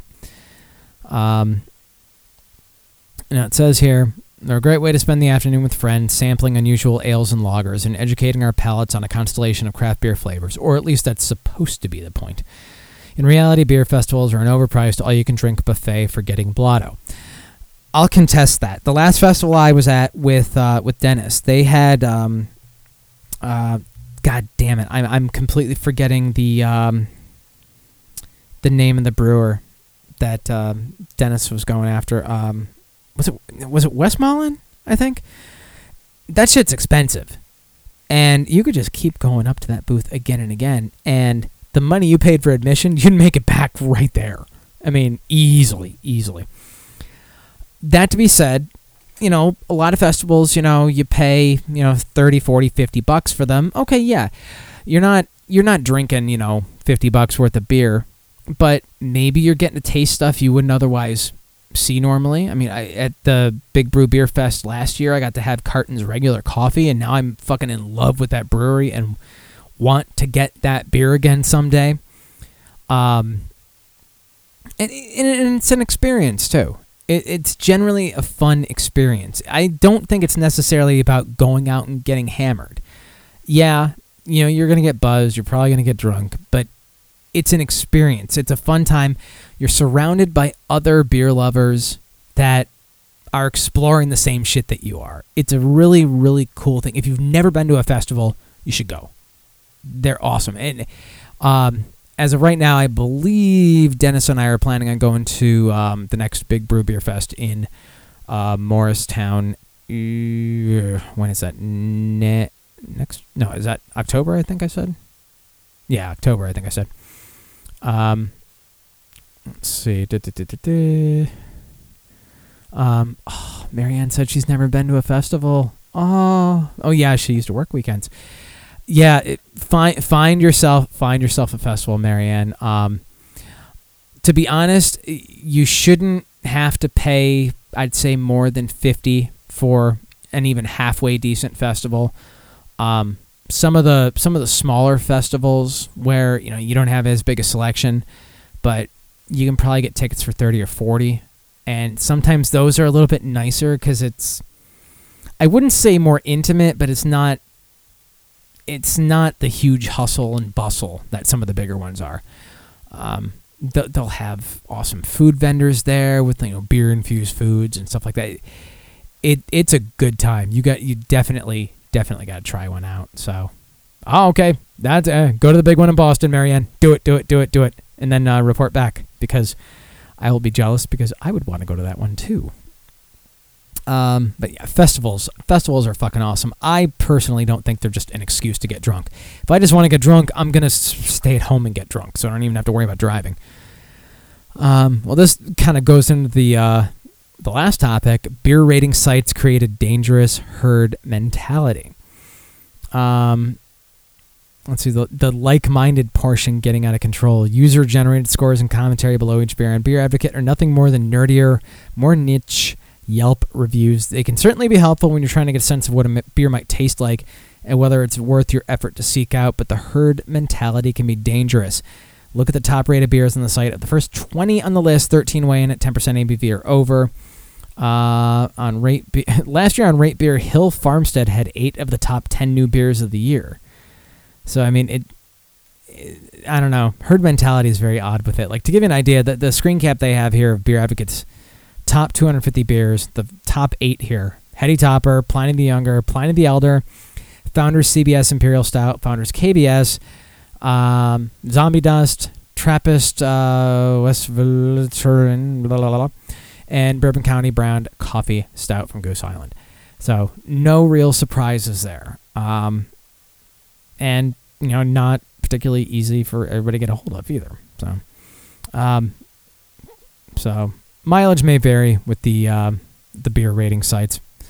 Um, when is the festival, Marianne? Let me know. Yes, pretzel necklaces. I know people like some sites say uh, pretzel necklaces are for nerds. No, no, no, no, no. They cleanse the palate in between beers, and they keep you from getting too fucking far off your rocker. So, um, let me know when that festival is, Marianne. I'm I'm curious about that now. Uh, another one here: craft brewers are copycats, and yeah, that's true. Um, look at everybody, you know, going with the IPA trend. Um, th- this year, it's been the chocolate peanut butter porter that everybody, well, not everybody, but a lot of people have been making. Um, let's see, you know, barrel aged stouts have become a cliche. They're still good, but um, session IPAs this summer are huge. I mean, they will follow the trends because they'll sell. Um, and then beer style categories, particularly IPA, mean nothing in today's craft beer market. Um, yeah, an IPA, no two IPAs are equal at this point. Um, rye IPAs, black IPAs, white IPAs. I mean, the white IPA I had from Evil Genius, if you had given that to me, not told me it was an IPA, I would have had no idea it was an IPA. Um, the, the the styles are blurring. The styles are very much blurring. Um, the New York Times needs to hire a beer critic like five years ago. They don't have a beer critic. Oy, that's kind of sad. Um, and this is an interesting one. By and large, brewers are all white. I believe what was it? Um, okay, yeah, yeah. Brooklyn Brewery brewmaster Garrett Oliver. He's really the only like black brewmaster that I can think of. It is kind of interesting in that respect. Um, mm, does it come across as kind of a good old boys club? Maybe I don't know. I mean, you you also, I mean, I think you find more women in a brewery than you do black guys, and I'm not quite sure why that is. Um, but I don't know. It, maybe maybe it has to do with some of the locations that these places are starting up in. Uh, maybe it is kind of like a you know good old boys thing when it, you know somebody starts up a brewery, they grab their friends, and you know like it or not with integration. I mean, we still tend to kind of you know hang with our own, as it were. So, not trying to be racist or anything. Craft beer drinkers are lushes. And that's not necessarily true. Um, let's see. Uh, common sense dictates if you want to get lit fast, take a shot or drink of the cocktail. But with high alcohol beers more popular than ever with the beer drinking public, it's not clear that all drinkers understand that a single 15% ABV imperial stout or two pound two pints of 7% IPA are equivalent to four bottles of Bud Light. Rookie drinkers may not understand it. Uh, seasoned drinkers, I think they're going to get that. Um, it, for instance, if I open a bomber that is, you know, 15%, you know what? I'm probably not chasing it with two more bottles of, you know, something that's 6 or 7% because I'll just be completely lit by the end. I'm not stupid when it comes to that. Um, but I don't know. They're implying that uh, craft brewers are. Uh, the American craft brew community is too arrogant about its place in the world beer scene. Mm, that could be debatable though, because the way Stone is expanding into Berlin, I think that could create a rise of craft breweries in Germany, um, kind of piggybacking off of off of Stone. I think, I, I think expanding like that helps. Um, I'm always thinking about craft brews outside of the U.S. The problem is they just don't import that well. We don't see a lot of them. Um, but uh, the angry, arrogant American, you know, whatever. Uh, a lot of brewers make way too many beers. They go into the, the peanut butter beers here and stuff like that. Um, uh, it's not uncommon to see a new upstart hit the market with an imperial IPA, a saison, a black IPA, a spiced wheat beer, a gose, and a handful of other styles. Can they really all be expected to taste good? To be fair, there are a lot of startups out there that I've seen that they'll start with maybe three four brews tops. You'll end up with an IPA. You'll end up with a lager. You may end up with a stout, and then something like maybe a Hefeweizen or something like that. Startups, I, I, I couldn't see a startup going with an Imperial IPA. a saison, a black IPA. No, no, no, no, no, no, no, no, no, no, no. They're not jumping out there like that. Um, article seems a little bit off the mark with that, but interesting to interesting to discuss nonetheless. Um, hmm. African American IPAs. God damn. Let's see here. Uh, uh, Extreme Beer Fest. Ooh. Oh shit! And that's not until next year. Oh hell yeah! That gives me a lot of time to plan on that. Shit. I'm bookmarking this fucker. Uh, if I can make plans for that, Marianne, I am fucking going. Um, let me look at my calendar. I don't think I have anything booked in March. Do I? Uh, no, I don't. And let me look at my email inbox because I only remember that there was somebody that. Uh, da, da, da. Oh, son of a. Okay, what's the date on this again? Oh, whew, okay. I actually, uh, I may have a shoot on March 28th, but uh, that's the weekend after. So, but I, I'm totally game for that, Marianne. I have no problem with that. Um, just remind me because I, I will fucking forget because I'm fucking stupid. Um, the hell am I doing? Uh, only got like 13 minutes left. So I'll hold I'll hold on to a few of the lists for for for next week, and uh, see if um, see if I run out of material then and see what happens. See, I ram I ramble enough to actually uh, to make it uh, to make it hold on here. So let's see if I can ramble another fucking 13 minutes and drink the rest of my beer here. One of these new releases I may have talked about last week. I can't remember. I don't think I did though, but I could be wrong. Um, this is from Avery Brewing. This is actually a rather interesting one. It's the highest gravity beer in their history. Oh yeah, I'll remind you to remind me, Marianne. I have it in my bookmark, so you know, if anything, I'll be like, wait, what the hell is that link? Oh yeah, shit. Um. Okay, this is from Avery Brewing. It's five monks. Bourbon barrel aged Belgian quintuple. They named Five Monks a uh, quintuple in jest, but they're not fucking around with the ABV on this one. It's 19, and ignore the the label that I posted in the chat there. It's actually 19.4 percent. Good lord. This one is now available exclusively at the Avery Tap Room in Boulder, Colorado. So if you are out that way, uh, try that out. Uh, don't do it on an empty stomach, I would say. Ooh. Uh, another one out of uh, Colorado, and uh, well, coincidentally, it's Boulder beer. Dragonhosen Imperial Oktoberfest. I don't recall seeing. Um, oh, excuse me, Jesus Christ, a whole lot of Imperial Oktoberfests out there. So uh, I know that I get a bunch of different Boulder beer stuff out here. So this was one I might try. I just like the label too. It's got a dragon on it, so why not? Uh, returns for its second year. It begins as a traditional Oktoberfest lager, but gets stronger, clocking in at 9% ABV.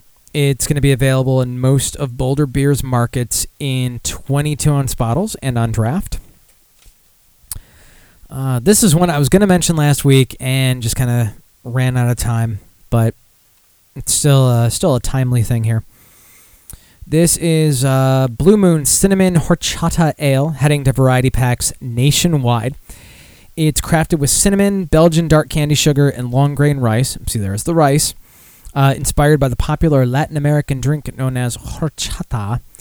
A limited supply is going to be available in six packs. Uh, I believe they shipped last week in select cities in Texas, California, New York, and Colorado. Otherwise, it's going to be available in a new variety pack from Blue Moon. Now, yeah, Blue Moon, not craft, not craft. But the buzz on this one is that it's actually really quite good and a big brewing success for Blue Moon. I've had some pretty decent stuff in their variety packs. I'm not a big fan of like regular Blue Moon uh, uh, Belgian white. It's okay. Nothing nothing flashy to me. It's their like they had a uh, like a caramel apple spice brew one year in the autumn pack. Um, that one I thought was really good. This one I'm I'm very much looking forward to finding. Um, even Kitty thinks it's a good idea there. Um, this kind of um, harkens back to a style I was talking about last week, and this is from Hoppin' Frog. It's King Gose Home Imperial Gose Ale. Uh, posting image for this one. Yeah, Marianne, they, they had a caramel apple spice last year from Blue Moon. I don't know if they're gonna do it again this year. I it'd be nice if it comes out in the autumn pack. It it wasn't too overbearing, but it, it had had a nice balance to it. Um, it, an, another uh, I thought a success from Blue Moon personally. Um, so Hoppin' Frog King Gose Home Imperial Gose Ale. I have been looking for a gose. I was looking one for one multiple places on Friday and did not find a one. Um, I think the only one that I would have available out here regularly is uh, the one from uh, Anderson Valley, and I couldn't find anything from them. But with any luck, this will be the first one I get to try if I do see it. I see Hoppin' Frog out here from time to time. So, uh, 22 ounce bottles, 6% ABV, and a very mild 9 IBUs. Uh, next, we got from uh, Terrapin. Speaking of Terrapin, I know uh, Scrams got to try uh, Terrapin Maggie's Peach Farmhouse Ale, which is uh, sorry, Marianne, sorry about the yawning. I know it's contagious. I made everybody yawn. God damn it. Um, Scrams got to try the the Maggie's Peach from Terrapin, and I believe he enjoyed it. Um, it's it's not particularly my favorite peach beer, but it is really quite good. But this one from Terrapin is the Imperial Pumpkin Pie Porter. I have a feeling I'm not going to see this one because it's part of their reserve series, and I never fucking see their reserve bottles. This is the third release in the reserve series. It follows the white chocolate moohoo, which I really wanted to try, never found, and the cinnamon rolled wake and bake. Again, I don't think I ever found that. It's got a unique label and a wax sealed bottleneck. It's a limited release, 22 ounce bottles, 9.2% ABV, and it is starting to ship to distributors this week. So uh, if you get that in your market, uh, pick up a bottle from me because I would really like to try that. Terrapin does good shit. What can I say? Uh, Two Roads Brewing. Uh, I'm trying to remember where these guys are out. Oh, Sta- uh, Stratford, Connecticut. Yep. I do not get them down here. Kind of wish I did just because I love the label on this one. Two Roads, Roadsmary's Baby. Yeah, it's a play on Rosemary's Baby. It has a baby carriage that uh, the the canopy on it kind of looks like a jack o' lantern. Very very nicely done. It's a rum barrel aged pumpkin ale with vanilla beans, spices, and vanilla extract added. Shipping this week to the Connecticut, Rhode Island, Massachusetts, and New York metro area. 12 ounce bottles, 6.8% ABV. Uh, and then the last one I got here. You see, Marianne liked the name and the label too. I, I love the creativity of some of these labels. I mean, not every beer has to have a great label to it, but when when they have, and this is a, it's a very simple design too, but and, and like even see like the movie rating on rated R for rum barrels from somewhere between heaven and ale comes a scary good seasonal. So, oh, thank you, Marianne. She said she'd get me some if she finds it. I would appreciate that. And again, if there, you know, if there's uh, any other stuff you're looking for down here, I I can just keep loading up a box. I have no problem with that. I love, love, love sharing the beer. Uh, last one here. It's another variety pack. Um, I still have not gotten a call about my Sierra Nevada beer camp, so I'm hoping I have not been forgotten from uh, uh, Liquor Factory in Sparta, New Jersey. If any guys from there are listening, I really want my uh, beer camp pack. This is another Sierra Nevada pack. This is the fall pack. This includes Oktoberfest, Vienna Lager, Pale Ale, and Tumbler.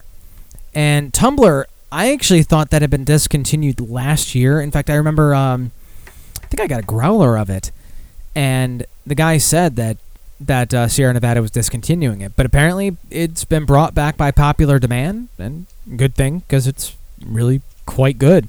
So uh, look for that Sierra Nevada fall pack, and then one one last uh, one last reveal here, because this one uh, encompasses a release uh, beginning this month and finishing up in uh, July 2015. It's from Bell's Brewing. It's the Planets series. It's inspired by Gustav Holst's seven movement orchestral suite, The Planets, released in the order of the piece Mars to Neptune. Like I said, release begins this month and then finishes up way forward in July 2015. So the first one is Mars, the Bringer of War. It's a 10.1% ABV double IPA. That one's coming out this month.